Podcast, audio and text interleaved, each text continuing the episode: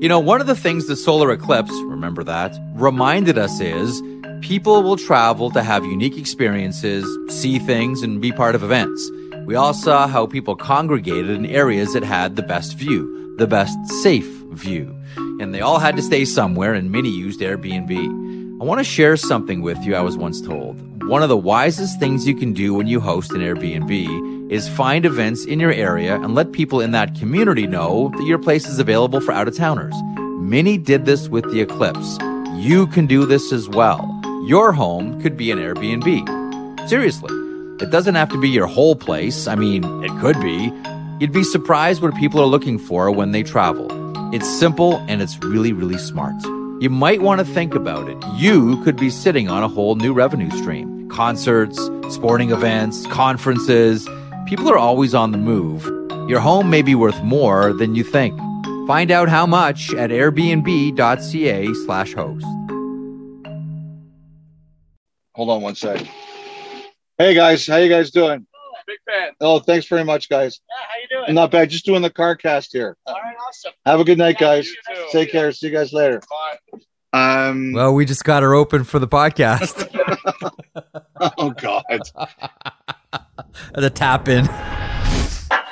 Elliot, I can't remember the last time I had a cigarette, but I feel like I needed one after that game. Eight to six is the final. Welcome to the uh, 32 Thoughts podcast presented by the all new GMC AT4 lineup. 84 shots, uh, 14 goals, three points from Connor, three points from Makar. Both goalies, starting goaltenders, out of the game. We end up with Francouz uh, and Koskinen. First of all, before we get into all of this, let's just bask in the glow of what a glorious game one that was for each. Yes, phenomenal. It was earlier in the day. Someone sent me a note and he sent me a list of ten of the best players in the game uh, that night, and, and said, you know, how would you rank these guys? And I was like, this is impossible. I did it, but it was impossible. And I was thinking how excited I am to watch this. And a lot of times it's like a movie or a play that you're really excited to see and you're like oh or a big game and it, it just doesn't live up to your expectations right you build it up into such a hope or you're so excited that it can't possibly live up to it Yeah. that lived up to it that was phenomenal theater a great game and six more of that i demand it and the hockey world demands it the hockey world deserves it. After the last couple of seasons the hockey world has been through, 100%. uh, the hockey world deserves six more like that. So there's a lot of things to get into. Let's just get the big one out of the way early. Uh, the Cale Makar three to two goal, nine seconds after Zach Hyman makes it two two. 22.3 seconds to go in the first period. Hyman's ninth. Avs trying to take it back. They do! Oh! Hail! Cale! Right when you need him! There he is! Mr. Dependable Cale Makar lets it fly, and the Avalanche have regained the lead! Connor, they're going to look at this for offside. Watch, wa- as we're watching it, It's really close. Nichushkin trying to get out. he's doing everything he can. Woodcroft's going to challenge immediately. And they were looking down at that, the video camera that's on the ice or the video screen that's on the ice. Here's the call. After coach's challenge for offside, it's determined that the play was onside. Therefore, we have a good goal. Wow! I love being wrong. I, I mean, I've made a career out of being wrong. That is, I have, I mean, Holy smokes! That'll work. So Cale Makar gives the Avalanche the lead back. I think most of us at that point said, How was that not offside? Like initially I saw it, I said, Okay, that one's coming back for sure. so did i And then as you know, the, the reviews started on Twitter and the questions started. And by the way, you know who did a great job online tonight explaining to people the why this was a goal was Dave Jackson from ESPN. Uh, the NHL referee engaging with people, answering their questions, showing why this was onside. Uh, I thought Dave Jackson from ESPN did a fantastic job of that. How did you see it initially, and at what point did it dawn on you that they actually got the call right? initially i didn't think it was a goal like to me the whole play is counterintuitive and, and i know why some people are really mad one of the things that made that whole situation worse worse was that shot on twitter of the one angle that makes it look like it's from, I guess, Makar's left side. It makes it look like he's touching the puck. I understand why fans share that, but reporters shouldn't be sharing that because it's wrong. You know, we're not always right, but our job is to try to uh, report the facts as accurately as we can. Like, I think in that moment, my job is to explain why whatever call is made gets made. And, you know, that shot was wrong. It's an optical illusion. He wasn't touching the puck there. There are much more clearer replays, even some that are not photos but are video that show clearly he's not touching the puck at that time. Mm-hmm. So I think that whole thing made the situation worse. But look, like to me, Jeff, it's counterintuitive. That should not be a goal. And then I started getting texts. Like what was really interesting, Jeff, was the split. I had a bunch of players, current and former, who say there's no way that's a goal. Yeah. No way that's a goal. But then I had a couple of video coaches who started saying, that's a goal. And I had two GMs who said, that's a goal. Like, like in general, I think more people disagreed with the Coleman call in game five, Calgary Edmonton, than this one. Now, there were, that doesn't mean nobody disagreed. There were definitely people who disagreed, mm-hmm. but more people disagreed with the Coleman call than this one. Just pause really quickly, just to refresh everyone's memory. That is the Coleman kicked in goal that Elliot is referring to, just so we can all yes. continue. Just want to make sure that we all remember that one correctly. Yeah, you're right. But I will say this most of the people who disagreed with this particular call were either A, Oiler fans or B, players. Like I was surprised about how many players, current and retired, said they they didn't think that was the right call. And I suspect, because I engaged with a couple of them, Makar is so good, you automatically assume he has possession and you say that that guy's got possession and that's why it's offside. I'll get to that in a second. But then, Jeff, you sent me the bunting play. Yeah. Someone else sent me, and that was from last year, LA, Arizona. Someone else sent me the Tomas Tatar play from Vancouver, Montreal last year.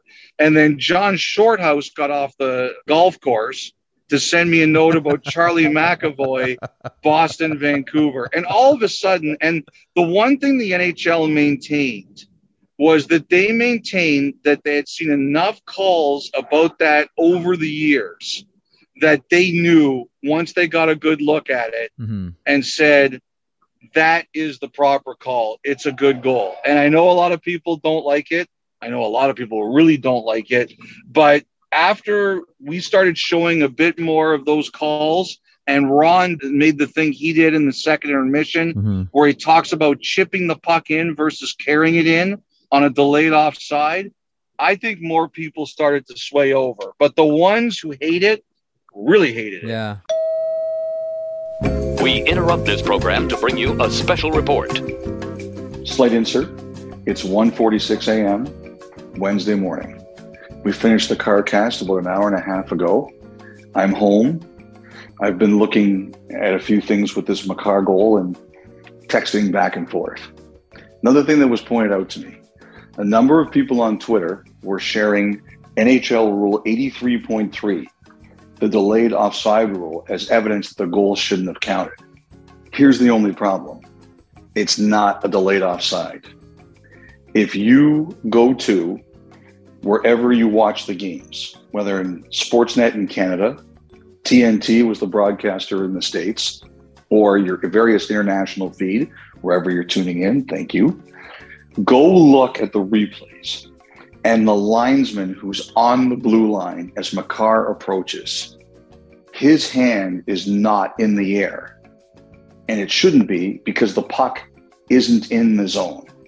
So it's not a delayed offside that rule no longer takes effect. As a matter of fact, when Makar crosses the line, you can clearly see the linesman waving his arms to say no offside. So the delayed offside rule and whatever that means, it's not in effect. Now back to our program. Oh, by the way, Jeff, I should clarify one more thing. I did make one mistake on the air. I said that the on ice linesmen have the final say on an offside review. They don't. The situation room has the final say. The thing the on ice officials have the final say on are hit with a high stick and major or a minor penalty. That's what they control. I made a I made a mistake there and I should clear it. What do you think? Initially, I thought there's no chance. Like I tweeted as such, like, "Oh, look at that!" Nine seconds later, Makar scores, and then I looked at it like, "Okay, but this thing is coming back on review." And then when it was ruled a goal, I was uh, like many people, I was stunned. And then my first question is, "Why am I wrong?" Okay, so I start to look for reasons why I am wrong. And in situations like this, like I'll, I'll point out, you know, uh, Dave Jackson. I texted with uh, one other official as well, uh, who both were consistent. Like, no, that is a goal. That one should count. And then, like you, the examples started popping up, and then people started sending examples of the rule book and pursuing possession um, in an offside position. And then, as Dave Jackson pointed out to people online, that's only when you're already offside. If you're in an onside position, as Cale Makar was, that's not pursuit of the puck. And then when it sort of dawned on me that don't treat it like a zone entry on the stick, treat it as if it's a dump in. What's the call? When I started thinking of it more as a dump in than a controlled entry, it started to dawn on me that, oh yeah, he's not touching that. Nichushkin is just tagged up. If it were a dump in, we would have no problem with it. The problem is it's just a shallow chip instead of a usual dump in that goes to the board. So that's when it started to dawn on me and I started to change my mind on it. So it took a while for me to get there, but my head finally wrapped around why this thing is uh, was was called the way that it was. But initially, I think I was like most people, and I was like you. There's no way that can be a goal. That was my knee jerk. Mm-hmm. And then when it was ruled a goal, I tried to find examples of why uh, it was ruled a goal. Anyway, I have to say, my buddies started saying to me, Jeff, we want some screen grabs of your DMs. And so I. How did you hang on? How did you describe anatomically impossible positions? What was? Yes, what yeah, did yeah, you say on TV tonight? Yeah, yeah, I said I said Ron's DMs are closed. Keep saying it through your anatomically impossible requests. But so my buddies were like, send me some screen grabs. And first of all, there were a number of you who started sending me very nice DMs, and I think that's very nice of you, and I really appreciate it. It was it was a nice thing for you to do. It was fine. Like it I wouldn't joke about it if it was really serious or anything I couldn't handle. But it was like I appreciate the people who took time to try to send some nice messages. But I was sending uh, some of them to my buddies, and they they couldn't stop laughing. Like they there was some stuff in there that was just it was it, it, was just so far extreme. It was crazy town. But you know what? Like is, that's why we love hockey. This is part of what made this game so great. There was some controversy, as they uh, they call it, uh, across the pond. Um, you know, there were, as I mentioned, 14 goals. Only one player scored twice. Elliot, do you know who that player was? Only one player scored twice. Only one, 14 goals, and only one player had two goals. JT Compher, that's it. Oh, that's right. Compher had two goals tonight. I can't, with that offside, I had no idea what was happening. no, but it's like, it was a, a wild, fun, crazy game. And I thought, I think it was, was it either you or Kelly who said, you know, just as you were going to the third period, think Ron asked, "Is this game over?" And I think both you and Kelly said, "Not a chance. Not a chance. Like there's yeah. no way. Like it's seven to four, the end of two periods of play, and I don't think anybody thought that this thing was over. And then Derek Ryan scores. Ryan Nugent Hopkins scores. Landeskog with the empty netter, and it's eight six. It was wild. I thought they were going to tie it. So did I. I thought they were going to tie it. I was shocked that they didn't. I really thought they were going to. They had some great opportunities what a game. You know, someone pointed out to me, and I checked because Kassian's previous goal was assisted by some of the Oilers' higher line players, and Archibald's had an assist, and I think it was on an RNH goal. I think the Derek Ryan goal was the first goal the Oilers' fourth line has scored all playoffs. Hmm. So that was a, a, huge goal at that time. I mean, the the whole thing was was just fantastic. That Derek Ryan goal, that was right after a really tough shot block by Andre Burakovsky. Yeah, so you, you left the game where you're like, "Whoa, man, that was a that was a tough one." The one thing, and I don't know whether I'm just projecting this or not. I'm just thinking like, okay, if I'm the Colorado Avalanche right now, I finally got past the second round, so I've got I'm no longer carrying that luggage with me in the playoffs. It looked like Colorado played faster than we've seen them in the playoffs so far. Friedge, they were flying up and down the ice tonight, specifically in the first and second, mostly in the first, where they were getting up and down the ice quick. But that is like the quickest I've seen Colorado play maybe all season, Friedge. They overwhelmed Edmonton early in that game, Jeff. You're, you're totally right about that. The Oilers were really on their heels. When Kuemper left, I just thought the Oilers really sensed an opportunity. Mm-hmm. Uh, you know, Smith had been chased, and I didn't think this game one was the same as some of the other game ones. I didn't like the first goal. I thought he kind of lost his positioning and flopped a bit. But generally, I didn't look at this and say Smith was awful. I think that Edmonton just got swarmed and were being badly outplayed at the time.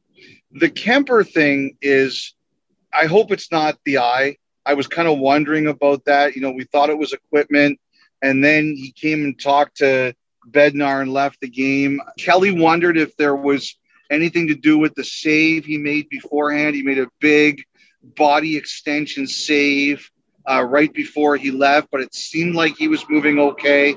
I really hope it's not the eye. And Colorado in the past has talked up Francouz. They really do like him. Yep. Other teams in the league have talked about when he was available, there was a lot of interest. I just got the sense that the Avalanche weren't as confident when Kuemper left the game. And I wonder if it's just a, a one game thing or it's something that continues as we move on to game two. We'll see. I just hope for Kuemper's sake that he's all right. Yeah. Fans at Ball Arena love Francouz. The Frankie chants were going hard on uh, on this night. Friedge. I also got to say, I don't think this was the night that the Avalanche should have been ripping the officials. Like they got, they got the benefit of the doubt. okay, so here becomes one of the questions. I thought the Koskinen played good. I thought he did too. Is there any chance he starts game two? No. You go back with Smith. Smith has got you here. Smith has got you here. He's the guy. And besides, like I said, I didn't even think Smith was like some of the game ones, you know, he's not been very good. Again, I thought the first goal was bad. But if you go back and you watch the first period after the first goal, it could have been six nothing. Mm-hmm. He made some big saves. And one of the things I heard they were concerned about was he was too wired to play the beginning of the series. Mm. I just didn't see that as a big problem. I think they got beat. The Oilers were on their heels. The Avalanche were skating all around them. This wasn't the same, and I don't think anyone needs to overthink it. Okay, so two questions and then we'll move on. First question If you're Colorado, how are you feeling right now? And if you're Edmonton, how are you feeling right now? I mean, if you're Edmonton, you're disappointed you lost the game, but I don't think you saw anything there that makes you think you can't. You're going to have to show up and start the game better than they did for the first two periods, but I don't think there's anything there that says you can't play with them. Yeah. And, uh, you know, I, I feel the same for Colorado. I mean, you know the biggest thing here is is again the Kuemper situation. I'll also say this: I had a few people who send me notes tonight about that Annunen, uh, the third stringer. Yep. And they said that guy is a good goalie. I don't know anything about him. I had one guy in particular who sent me a really good note about Francouz, who said that I wouldn't be too worried about him. But I, what I thought was really interesting was I had a couple people send me notes about Annunen and say if they have to go to him, that guy can play. So I think if you're Colorado, your biggest question is what's with your number one goalie, and hopefully he's okay. We shall see. Uh, well, game one delivered, and to your point, six more. That's what we're putting down on our order.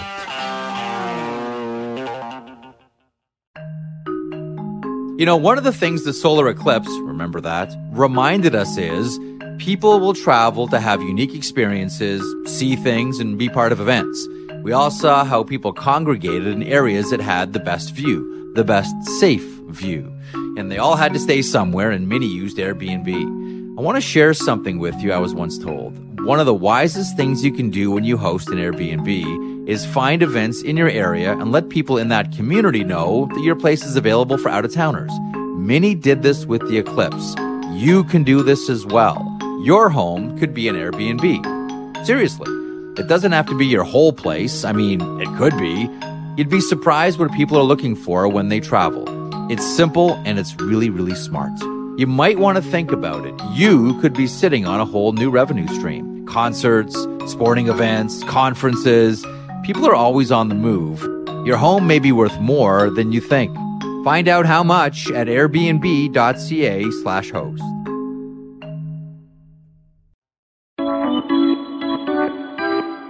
Carolina Hurricanes and the New York Rangers. Uh, let's go back to that before we have a look at the Eastern Conference uh, final, uh, which begins the evening when you're probably listening to this podcast.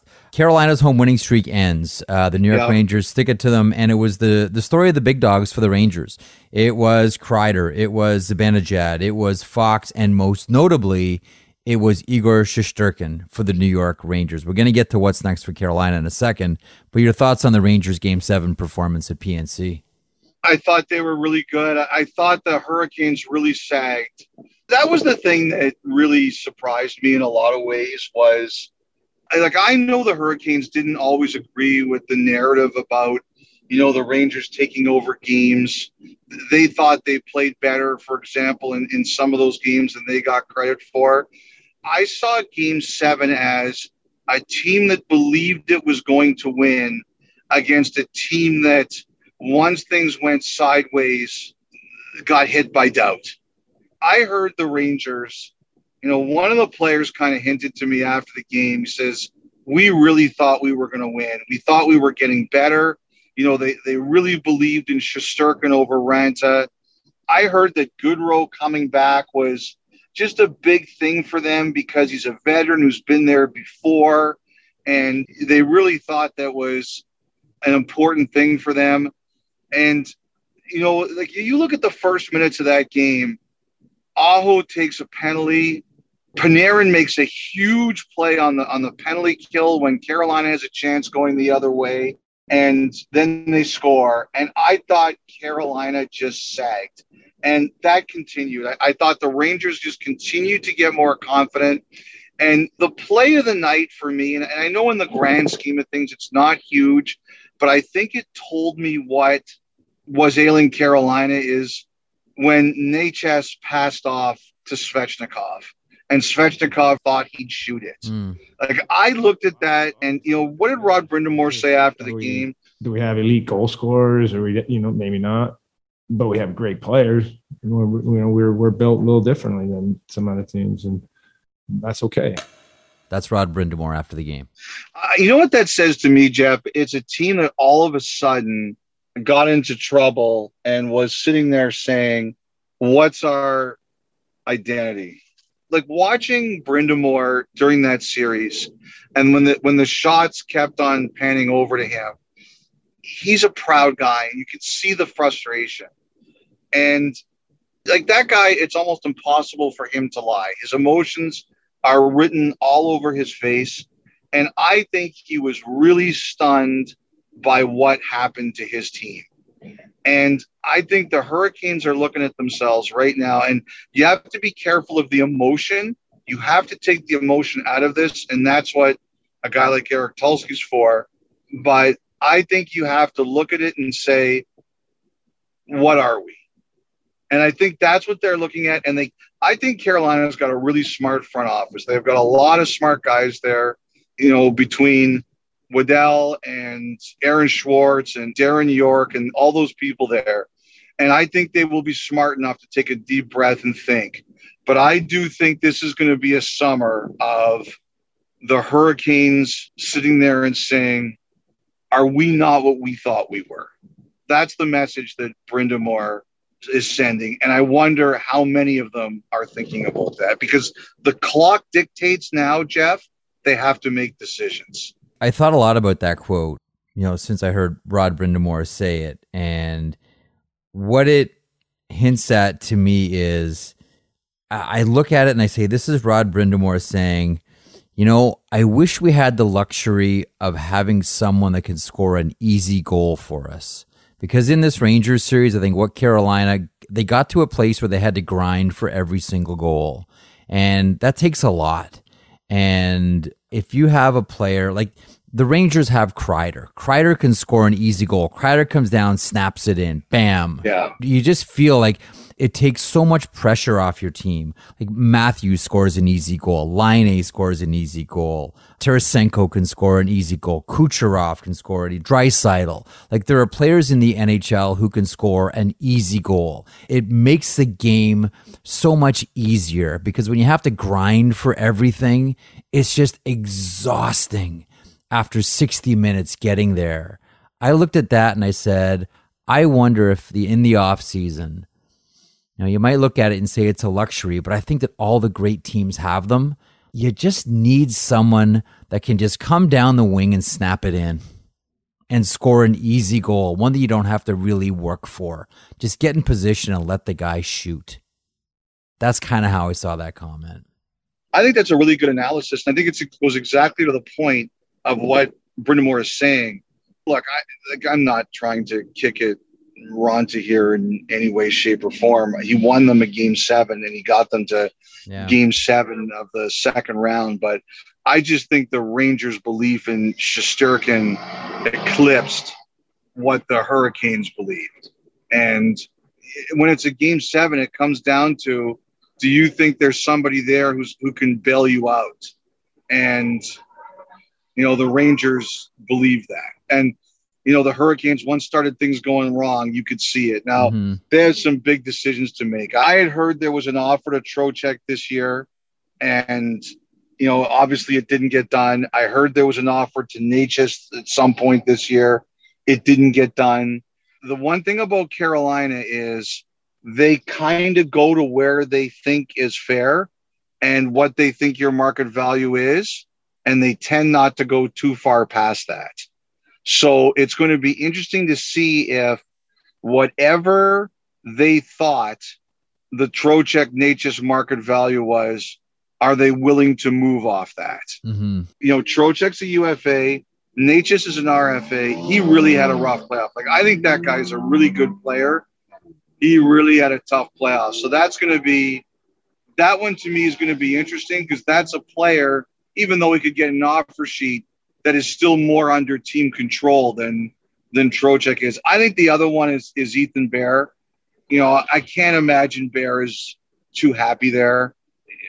I can't imagine that he would want to stay after not getting a game in the playoffs. Mm-hmm. But you know, they they might lose some bodies on D. Who knows what's going to happen to DeAngelo? Who knows what's going to happen to Ian Cole? They might need defensemen. I'm just not convinced that you know, Bear is going to want to stay there after this. You have a thought on Nino Niederreiter through all of this? He's a UFA as well. I haven't heard as much about his negotiation situation. Mm-hmm. Like to me, Niederreiter is he fits their identity, right? He's a he's a four checker. He's he's a grinder. He he can score those greasy goals. Like he's not a natural goal scorer like some of those other guys are, but I think when you talk about the way a team played and whether or not a player fits the identity, he fits it. I guess it's like everybody else. Like, what does he want and how do they value it? One thing from that Ranger Carolina series I want to get your thoughts on. I had Brian Engblom on the radio show, mm-hmm. and I brought up Scott Stevens. Now, Brian Engblom was Scott Stevens' first defense partner uh, when he played with the Washington Capitals as an 18 year old. So, Brian Engblom watched Scott Stevens try to run everybody out of the rink, most notably every Philadelphia Flyer that moved every time the Capitals played um, the Philadelphia Flyers. And I wanted to lead him into a conversation about Jacob Trouba because he had seen the shark in the water in Washington with Scott Stevens. And I was, you know, was asking him his thoughts on Jacob Trouba. And we think about the hit that we saw in game seven against Seth Jarvis. We've seen Trouba really, really lay into some guys this season. Yeah. And, you know, Engblom was, you know, correctly bringing up the point that it stands out because a lot of guys aren't like this anymore.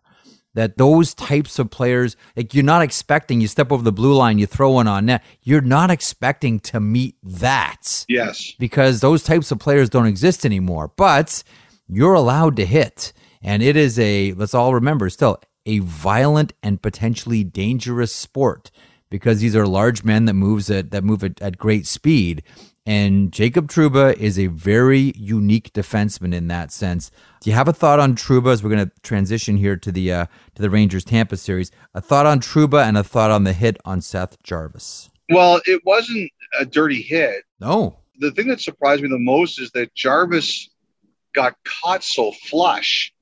Um, you know, he's a really smart, aware player. And there's two things that kind of happened here, Jeff. Either he just, you know, for whatever reason, wasn't aware that it was Trouba and got caught by him, or someone else's theory, and only Jarvis can answer this, is if he just said, I see him and I'm going to take a hit. And unfortunately, he got hit really hard and got knocked out of the game. You know, Trouba had a huge night too. He made a couple of other really good defensive plays to knock out scoring chances when the game was still in doubt. And he deserves a lot of credit for that. There is someone I am trying to get on the podcast.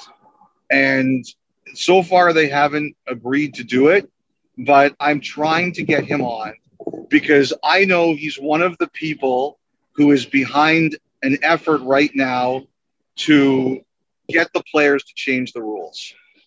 You know, he doesn't think that the hits that Trouba is making are illegal, but he just thinks that we have to move away from those kinds of hits. Like, I like hitting, I like a tough game. I don't like to see players getting injured. I do think that some of the responsibility is on the player to be aware of their surroundings, and particularly if a player like Trouba is on the ice. But this is someone I know who's making an effort to say, you know, we can't have this anymore. And I think the players should have a conversation about what they feel is right. And to this point, he isn't talking publicly, but I am determined. Okay. And I do think this is going to be a conversation. I don't see anything wrong with the hit that Trouba made, but I understand when people look at this and say, do we want players like Seth Jarvis getting injured or Sidney Crosby getting injured or Jujhar Khaira this year yeah. getting injured? All of these hits were hits that should not deserve to be suspensions, but I still think people look at it and say, how are we thinking about all this? Tampa Bay Lightning and the New York Rangers. Your Eastern Conference final is set. Yeah. And front and center, as much as we put the premium on goal scoring and speed in the Western Conference in eight to six games, here comes Andrei Vasilevskiy versus Igor Shesterkin. Is this a series for the goaltending fans out there, Elliot? Well, we're all praising the goaltending, so the first game will probably end like 13 12. With both getting the hook. I, am looking forward to it. Um, you know, Shesterkin, like, I, how can you not be impressed with that guy? You look back at game one of the playoffs, he, near, he nearly sets a record in, in, in losing a triple overtime game. Pittsburgh had him on the ropes. They had clearly broken him down and the coverage around him down, and he found a way. I mean, this guy's won two game sevens in a row, and that deserves respect that is a person who has earned respect. And I think the other things I really respect about him are A, he was he looked to be in real trouble in the first round. And B, like this is a guy who has not seen too many of these kinds of games. He they didn't make the playoffs last year. He played 53 games this season. He's not used to this kind of stress induced workload, and he has delivered and he has earned respect. I'm looking forward to this the challenge I see for the Rangers is that, you know, Tampa, I never pick against them. I never do. I pick them against Toronto. I pick them against Florida. They just don't beat themselves. They make it so that you have to beat them. Florida was never close. Toronto had them, and it was like the fish that slips out of your hand uh, or slips off your line. You have to beat them. They will not beat themselves. And I think that that's the thing. The Rangers, they're here. They've earned it. It's not a fluke. They deserve to be here. But can they beat a team that won't beat itself? That's what I need to see. You know, one of the players that, as the uh, Tampa Bay Lightning continue here through the playoffs, I think we're going to have more conversations uh, about, and we've already had some of them. Um, we all know what happens with the salary cap and with teams, players end up leaving. uh, because of salary cap considerations. And the one thing that I wonder about with Tampa is are we seeing the last of Andre Palat in a Tampa Bay Lightning uniform? Like I've always looked at Andre Palat and kind of said, even though the um, the offensive production isn't at the same level, he's kind of like a mini Marian Hossa for me. That's a great comparison. He's not as strong as Marian Hossa. Doesn't put up the offensive numbers that Marian Hossa did, but he looks and plays and feels like Hossa light to me. Do you think we might be seeing the last of Palat in a Tampa uniform? The thing we've learned about the Lightning is not to assume you know, how many times do we think Killorn was done? Oh, and he's he's still there. At some point in time, you're not going to be able to keep everybody, right? You're just not going to be able to do it. It's not possible. The cap is getting tighter and tighter. I just think that one thing that we've learned is if players want to stay there, they always seem to find a way or try to find a way. Maybe this is an example of where they can't do it, but the long-time guys they've generally found ways to do it. And you know, I, I, you're probably right. This might be it. I've just learned never to assume. Most important players in this series are the obvious ones, or do you say, hold on a second here? In a situation like this, you know what? Maybe Nick Paul is more important than we thought. Nick Paul has proven that he's incredibly important in these playoffs. I just want to say something about Kucherov. Kucherov where where would you rank him in the NHL? Where would I rank him in the NHL? Somebody said to me one of the best right wingers in the league. Somebody said to me the other day, he is still in his mind, Kucherov is still like a top five to ten player in this league. There's a lot of good players in this league. There's a lot. You know, there are. There's there a are, lot of good but players in the in the playoffs. Yeah, I know. He's he's he's great. I know he You know, really I, is. I just He wanted really to bring that up is. to you. I, No, but the, here the, the the thing the thing that I've always admired about Kucherov is he's he's a supreme he's a supremely skilled playmaker.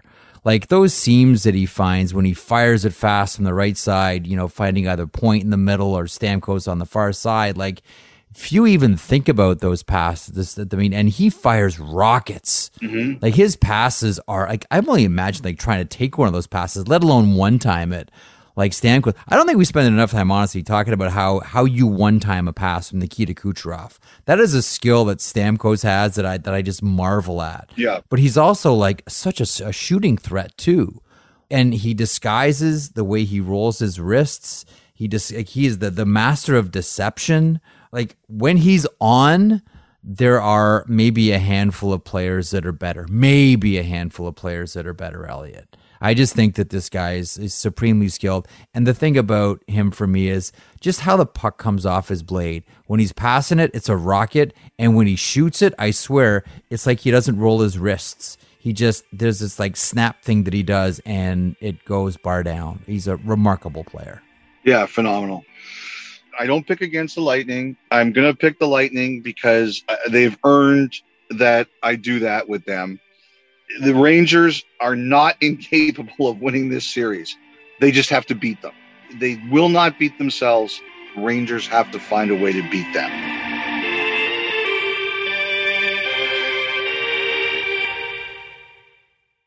Ah, Elliot, yet another start to another week. Now, other than the 32 Thoughts podcast, there's eh, not much else really to look forward to. Jeff, you are forgetting about Montana's daily deals. Their chicken wings are double dusted in house, cooked to a golden crispy finish, and they're half price on Mondays. Uh, half price? Half price every Monday and sauced however you like them. Well, then, head on down to Montana's Barbecue and Bar for half price wings every Monday. The only other thing exciting about Mondays. Some conditions apply. Visit montanas.ca for details.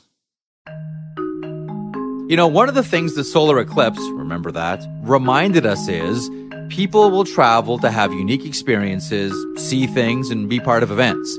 We all saw how people congregated in areas that had the best view, the best safe view.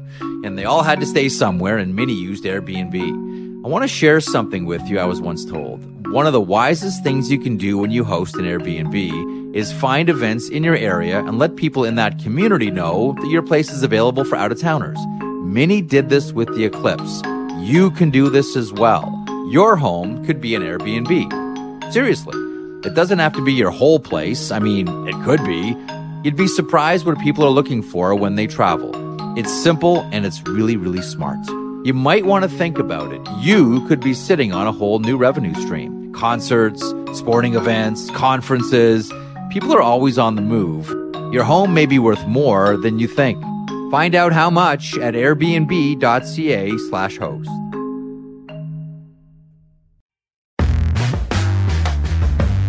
Couple of things, news and notes, real quick. Yep. St. Louis Blues um, media availability. Uh, Doug Armstrong, general manager, indicating no surprise at all that the St. Louis Blues are interested in bringing David Perron back. You have a quick thought on that one? Everybody I talked to, we mentioned on the podcast on Monday that the word was that Perron wanted to come back and they wanted him back. Uh, you know, obviously, you got to make a deal that everybody's happy with, but no one's really expecting David Perron to hit the free agent market. The one there that's going to be interesting is going to be one that we kind of talked about, and that is O'Reilly.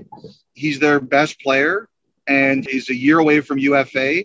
And the one thing that someone told me about was that O'Reilly is a Newport guy, and Pietrangelo was a Newport guy. And that was a, a massive, massive negotiation that got completely screwed up. And, you know, as a result, Pietrangelo walked. And what another GM said to me was he would be surprised if Armstrong didn't come out early and got this one going. Hmm.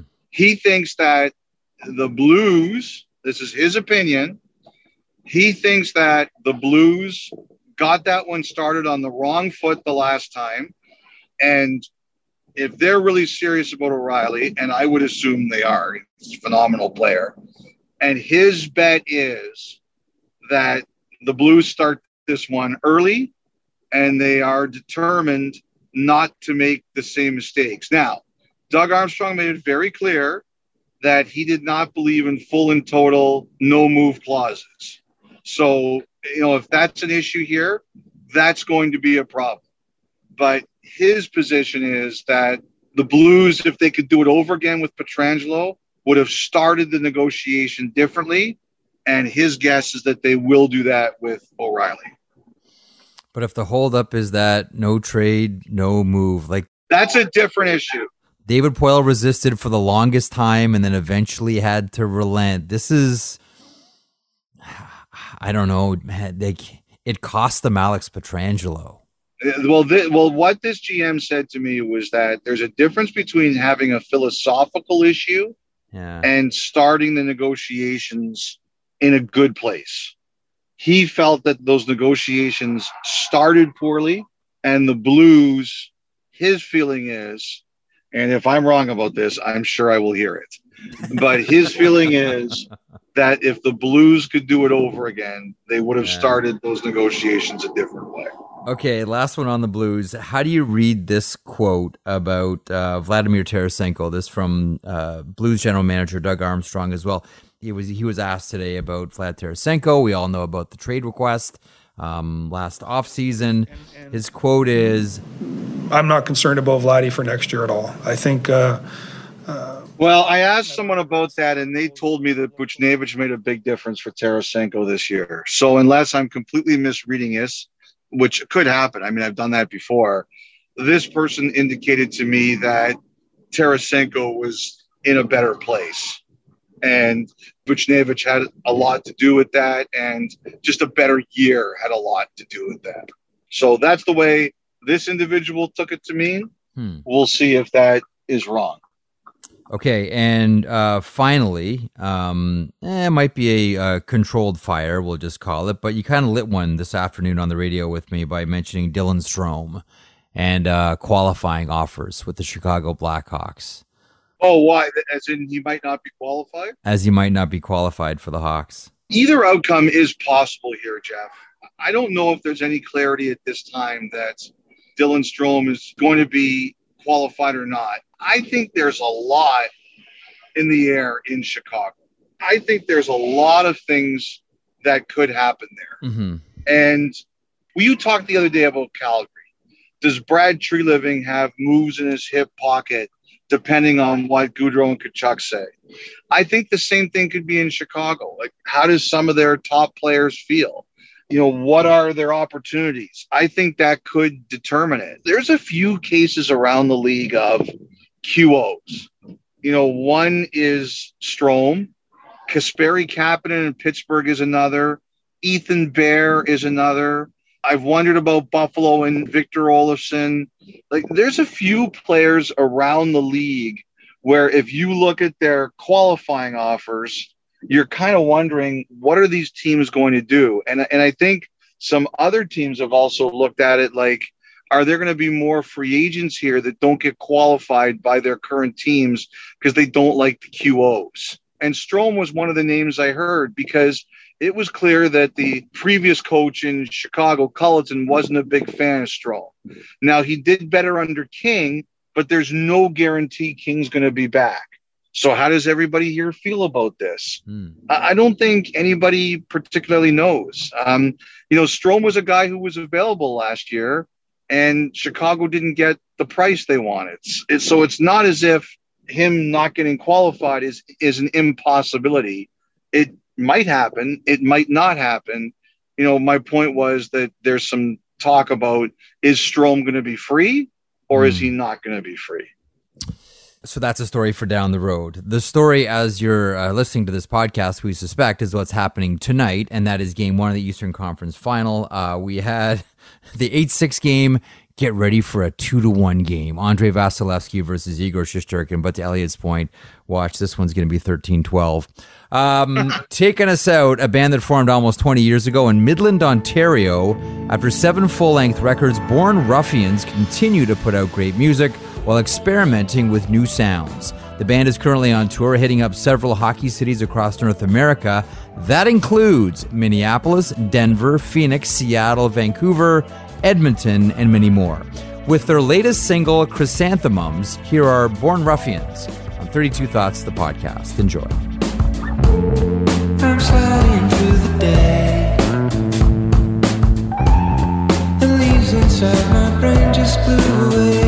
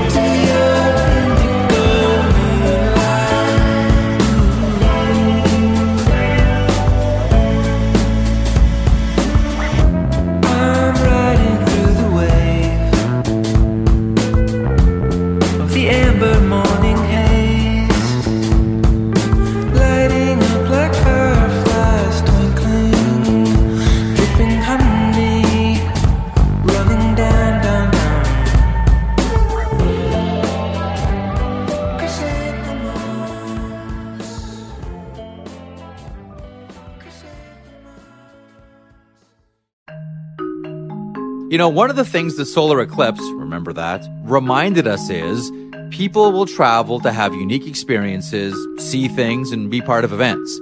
We all saw how people congregated in areas that had the best view, the best safe view. And they all had to stay somewhere, and many used Airbnb. I want to share something with you I was once told. One of the wisest things you can do when you host an Airbnb is find events in your area and let people in that community know that your place is available for out of towners. Many did this with the eclipse. You can do this as well. Your home could be an Airbnb. Seriously, it doesn't have to be your whole place. I mean, it could be. You'd be surprised what people are looking for when they travel. It's simple and it's really, really smart. You might want to think about it. You could be sitting on a whole new revenue stream concerts, sporting events, conferences. People are always on the move. Your home may be worth more than you think. Find out how much at airbnb.ca/host.